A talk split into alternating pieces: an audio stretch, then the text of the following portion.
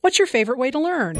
I like graphic novels because I can see who's talking. My grandma reads the newspaper to me. I like movies on TV. I play learning games on my dad's tablet. I like reading plain old regular books with lots of detail. This is Worlds Awaiting, helping children read, write, see, speak, think, and listen. Here's our host, Rachel Wadham. As a librarian, one of the things I work with my students to develop is critical thinking. The skills involved with critical thinking are complex, but one of the things we teach as we help students to learn to critically express and write arguments is how to identify and avoid common reasoning fallacies. I'm sure most of us have studied these kinds of logical fallacies at one time or another in some kind of English or philosophy class. We know of fallacies like hasty generalizations, where there is too little evidence cited to support an argument, or the ad hominem attack, where it's the person, not the argument, that is being addressed. The slippery slope presents an argument where one action inevitably leads to another action, or the red herring makes an argument that distracts from the main argument. There are lots of logical fallacies out there, and each one represents a flaw in reasoning. Now, while it can be fun to name them, knowing what they're called is really less important than knowing that when they are present, an argument is less likely to make sense. As a writer, we know that writing that contains logical fallacies is likely to be weaker writing. And what we want in writing is strength. So we really work with our students to understand how to present these arguments without fallacies and with full and valid information. Writing without fallacies is critical, but understanding logical fallacies is also important for readers. We are better at assessing the truths of advertisements or political arguments if we know how logical fallacies might be used, and if we recognize that they can discredit and weaken an argument. Sadly, today in the news and online discourse, there are lots of great examples of logical fallacies. But these offer great opportunities for us to talk with our kids about how arguments are being presented and help them to develop their own critical reading and writing skills. So, here at Rachel's World, we think that maybe it's time to brush up on your understanding of logical fallacies so you can help your kids develop one of those essential skills that will help them to be critical thinkers. In the book Outliers, Author Malcolm Gladwell says his theory is that it takes roughly 10,000 hours of practice to achieve mastery in a field or skill. Our first guest, children's book author and illustrator Rosemary Wells, talks about the 10,000 hours, and then some, that she put into reading, writing, and drawing from a very young age that eventually led to success in her present profession. It was practice, practice, practice, she said, that enabled her to master book writing and illustrating and to find her niche. Rosemary Wells is the author of 120 books for children, including more than 40 about the beloved bunnies Max and Ruby. She travels all over the country as a tireless advocate for literacy. Wells was born in New Jersey to a playwright father and a ballet dancer mother who encouraged her artistic bent. She worked as an art director and designer before illustrating her first book. She is the mother of two grown daughters, Victoria and Marguerite, and grandmother to four girls. Here's Rachel with Rosemary Wells on Worlds Awaiting. We're on the phone today with Rosemary Wells. Welcome, Rosemary. Thank you so much. I'm delighted to be here. So, one of the things I always love to ask authors and illustrators is how did this all start? Were you a writer and an illustrator when you were young? Yes and no the one thing you have to understand is I was brought up in the 1940s and 50s. And education and society and America was a very, very different place then. I'll give you a little anecdote. In the fourth grade, our teacher, Mrs. Conover, asked the whole class to go back to the library and draw a product map of Brazil. Well, I got very, very bored with Brazil very quickly because uh, there were things that I didn't understand, like molybdenum and hemp. Who had ever heard of those things? And I decided not to include them and to put in many, many more exciting things that might come from Brazil, like candy canes. And I made up an entire map of Brazil. I made up cities with wonderful names and imaginary rivers because I thought the Amazon was just too few rivers. And I brought in my beautiful map to Mrs. Conover, and all I remember her saying very crisply was, Well, Rosemary, you certainly have an imagination. Now, please go back to the library and do an accurate map tonight. Thank you. and that's the world I grew up in. So I kept my artwork very private. I drew uh, pictures uh, three hours every night. Absolutely. That's what I did with my time. You have to remember there was no television. We had wonderful radio, and I would turn on programs like the FBI and Peace and War and My Gal Sunday and just draw. Uh, I copied. I copied all my favorite artists and the illustrators of the time. And I encourage my young artists, when I give a young artist workshop in a school, to go home, spend at least half, half an hour every night and draw, sculpt, paint, whatever they like to do. Make something. Make something visual and copy the artists they like. And do that for half an hour every night with the TV off, please, and no video games so that you can allow the art to come from within yourself. And this is really important to have it be a part of you. I started drawing when I was two years old, according to my mother. And uh, I learned very, very quickly that you could amaze adults if you could draw well. So I learned and I copied and I tried and I worked and I started putting in the most important thing though I had never heard of it at the time. And I don't think anyone has isolated this until Bill Gates, but he really came up with it. He said, for anything, whether it was the success of the Beatles or the success of his computer or the success of a really great doctor, you have to put in your 10,000 hours. And so, as a very young child, I was putting in my 10,000 hours as an artist and I had no idea I was doing it as a writer, but I was because I became an ardent reader. And the greatest uh, ingredient, the most important ingredient in the making of a young writer is for them to read. Rosemary, that that is a beautiful story, and I love that sense of progression that you've put in all of this work from the very beginning. You have developed over the years a quite an iconic style that I think most people would recognize, particularly with your illustrations. What training or kind of development did you do over the years in that 10,000 hours that you were developing to develop your specific style? I copied the artist I love. Those artists who were my my mentors, although probably half of them had died by the time I discovered their books those were the people I copied.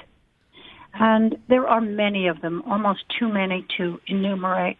But I, I looked, I had sharp eyes, and when I saw something that I wanted to draw, I would grab hold of that, take the book home from the library, and copy it as best I could. I think that uh, when someone has a gift or talent, as I was very, very blessed to have, uh, you don't need a lot of lessons or fancy stuff.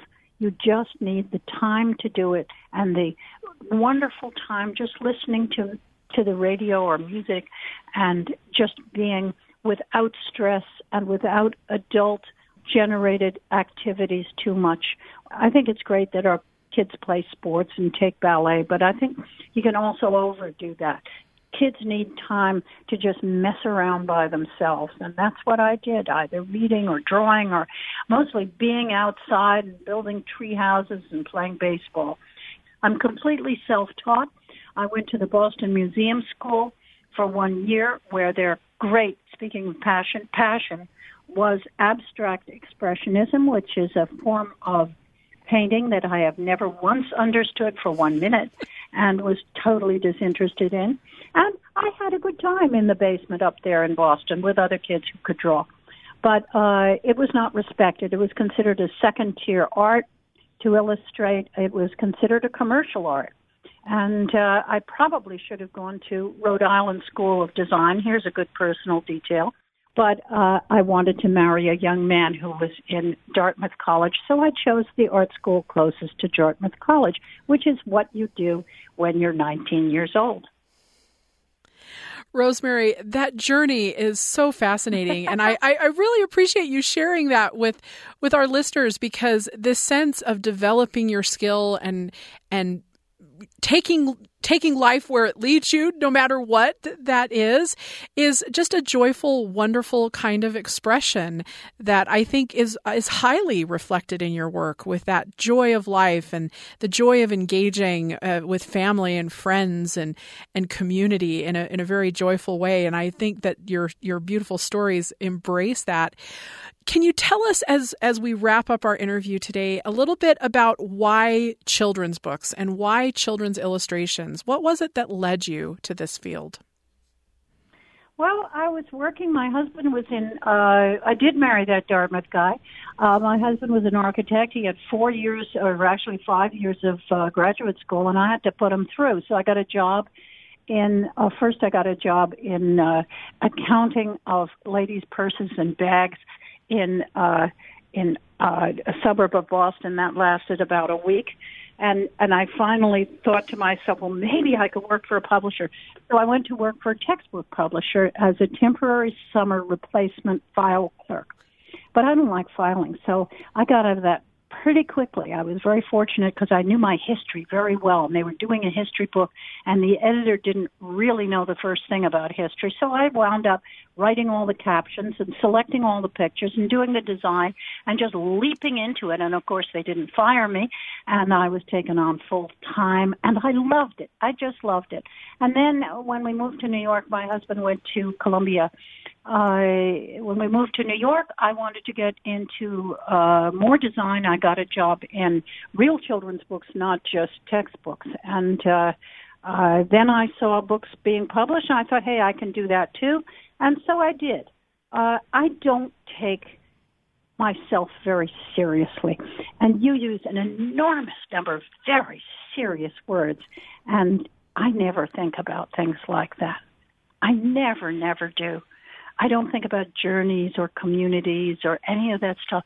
I just don't think that way. It's probably because I was born in 1943 and these words were simply not used in my childhood.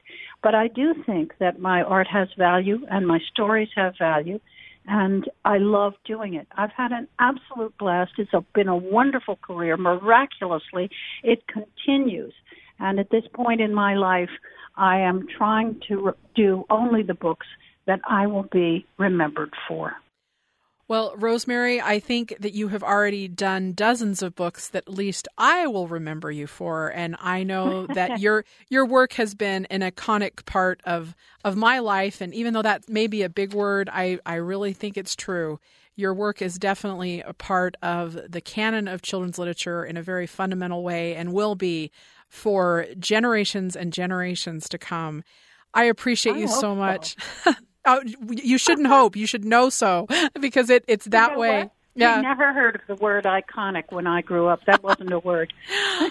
well, it's it's a word for you now, and I use it with yes, with all is. with all directness because I do truly believe that you are iconic in this field and just so grateful for you to come on today and, and get a, a, chance for our listening audience to, to get to know you a little better. That's one of the things I love about this show is that we're able to bring people that our children love as authors and illustrators and help them to develop a slightly more personal understanding of who you are and where you've come from. Thank you so much, Rosemary. Children's book author Rosemary Wells talking about the many hours of practice in writing and art that resulted in her career as a successful author and illustrator. Next, Rachel chats with Jessica Verzello, Bethany Stevens, and Olivia Noli from the BYU Education and Juvenile Literature Library. They discuss the young adult novel Three Dark Crowns by Kendare Blake. We're in studio today for a book chat with Jess, Olivia, and Bethany. Welcome, ladies. Thank, Thank you. you. All right, Jess, start us off. Tell us what book are we going to talk about today? Today we are going to be talking about Three Dark Crowns by Kendare Blake. Um, it takes place on the island of Fennbirn and follows three triplet princesses, each with their own magical ability. One is an elemental, one is a naturalist, and the other a poisoner. And each of these sisters, when they turn 16, will begin to vie for the throne.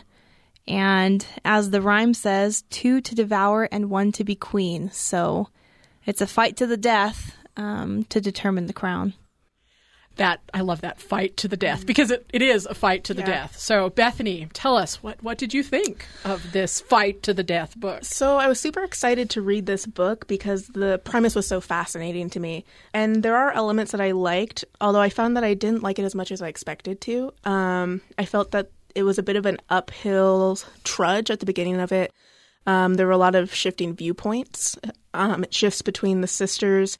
And a lot of each of the sisters has their own cast of side characters and their own fleshed out world but it becomes a little overwhelming to try to remember all of the characters and storylines and it gets a bit confusing.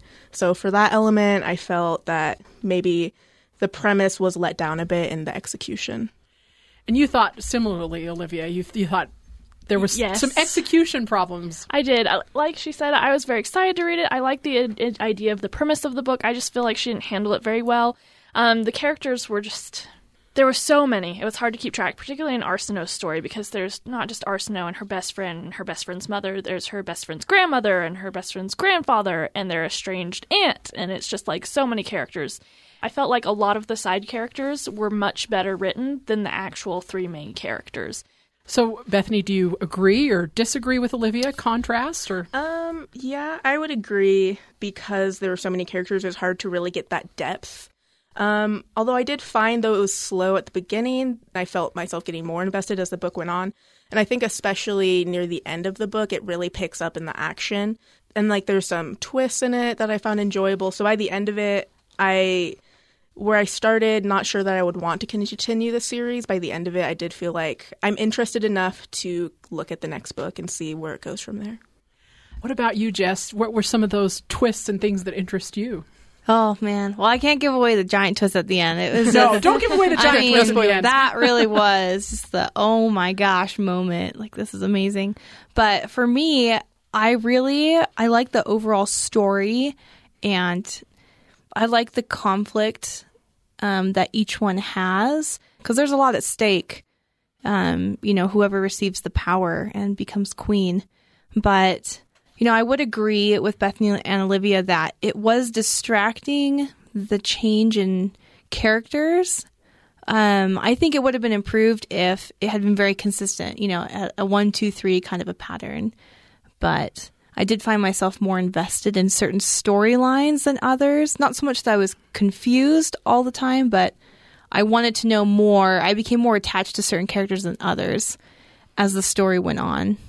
I'm very excited for the next book that's one of the things that I loved about it is that sense of interpersonal relationships. And, you know, as someone who studied sociology and kind of group dynamics, that was the thing that intrigued me the most about this is that sense of having an individual and then taking them out of their normal context and putting them in this really unnatural context where people are really forcing you to think in a certain way mm-hmm. that kind of old nature versus nurture controversy and and seeing the girls particularly as they were nurtured to be so vicious, I guess is the best way to put it, not only towards each other, but towards the other people involved. It was just that interpersonal dynamic to me was just fascinating. So I, I agree that the, there's so many characters that that gets a little muddled, but in some way, I think you needed those characters there yeah. mm-hmm. to really get that kind of that kind of interpersonal dynamic. So I, I know Bethany, you're a sociologist too. Yeah, did, did you kind of attach to that too, like yeah, I did? Absolutely, I agree with what both of you are saying because that's exactly what I found intriguing about this. The idea that there are these three sisters who are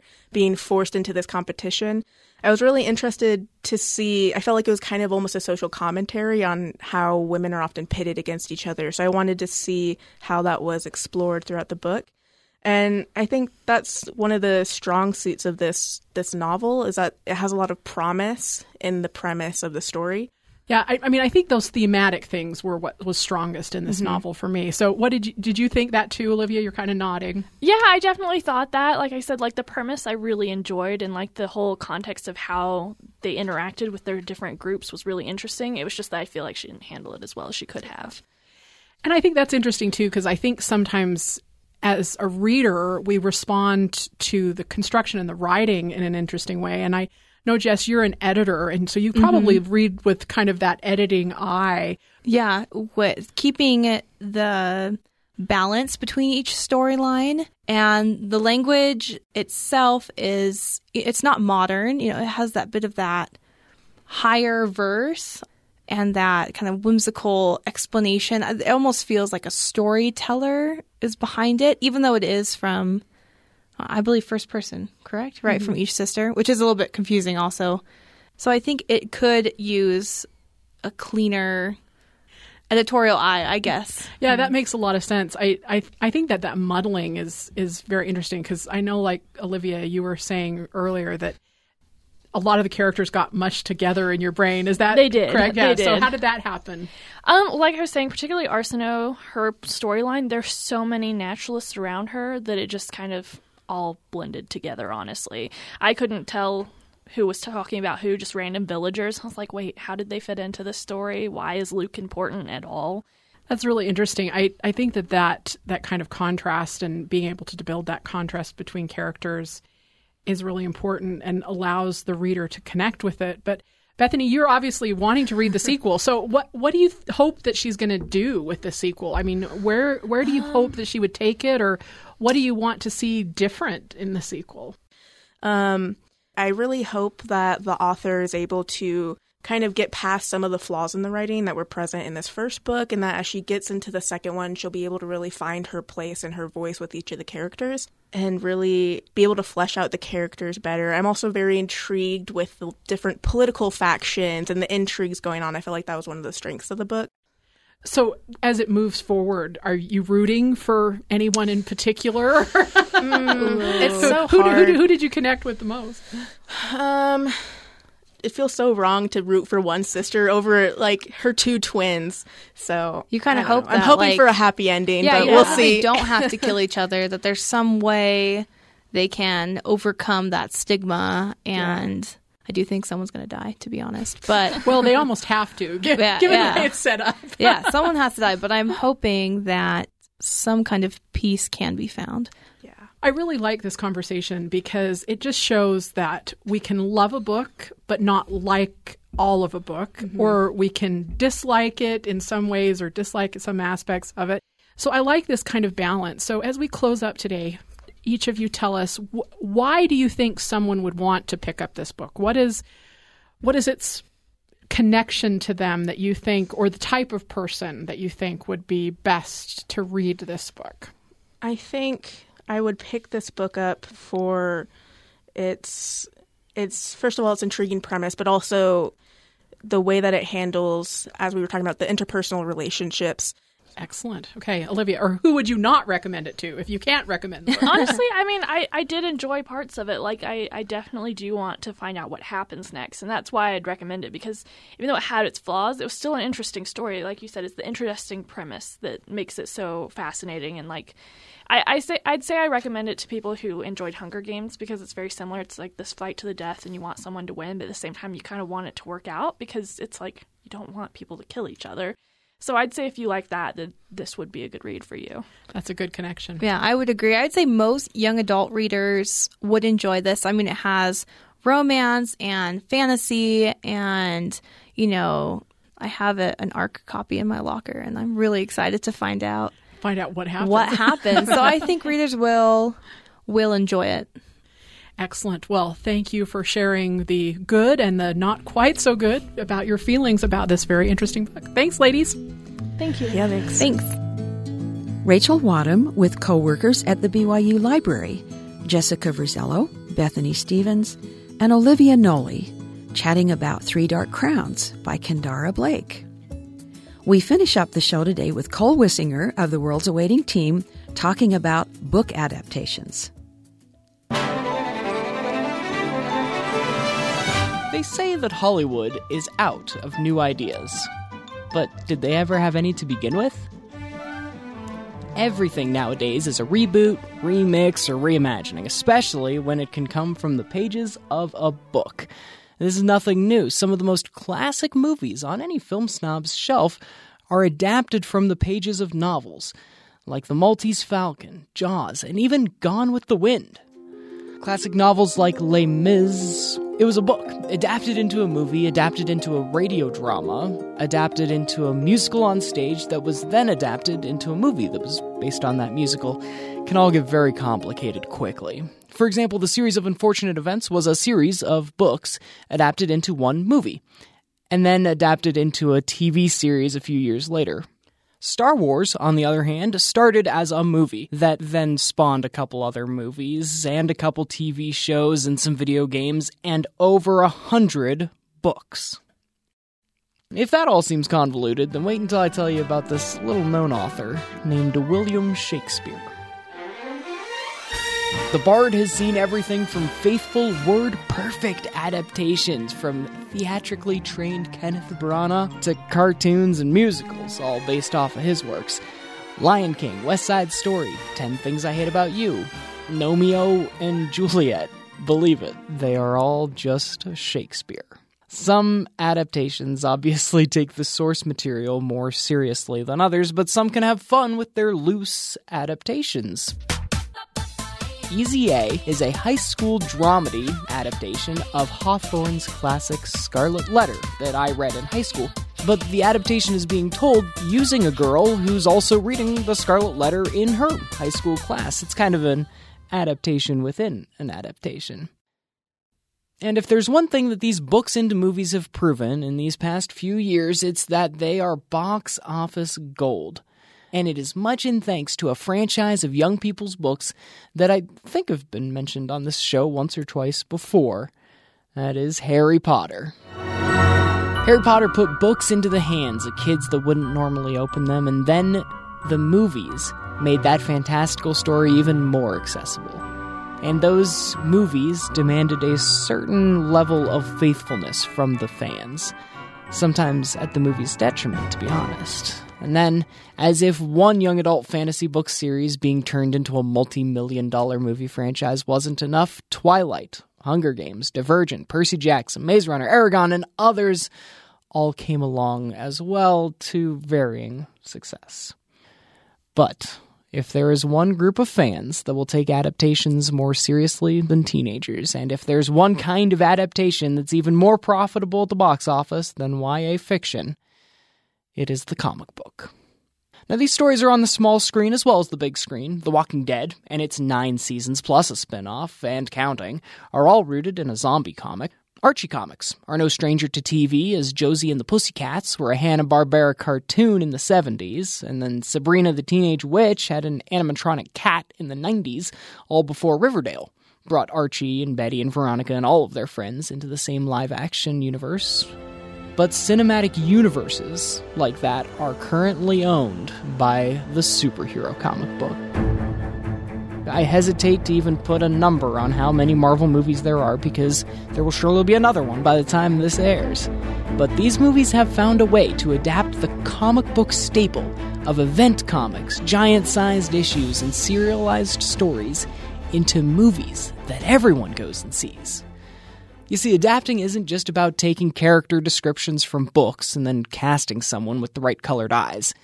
It's about seeing what each medium gives us and using it to the story's advantage. We're always going to hear after each new movie taken from the pages of a novel that the book was better. But instead of comparing the two, remember what books and movies do differently. Maybe try to enjoy it for what it is. Especially The Lord of the Rings. Now, those were great adaptations. Cole Wissinger talking about the different mediums where books can come alive. Thanks for listening to Worlds Awaiting. Tune in weekdays at 1:30 p.m. Eastern on BYU Radio Sirius XM channel 143, on the TuneIn app, and at byuradio.org.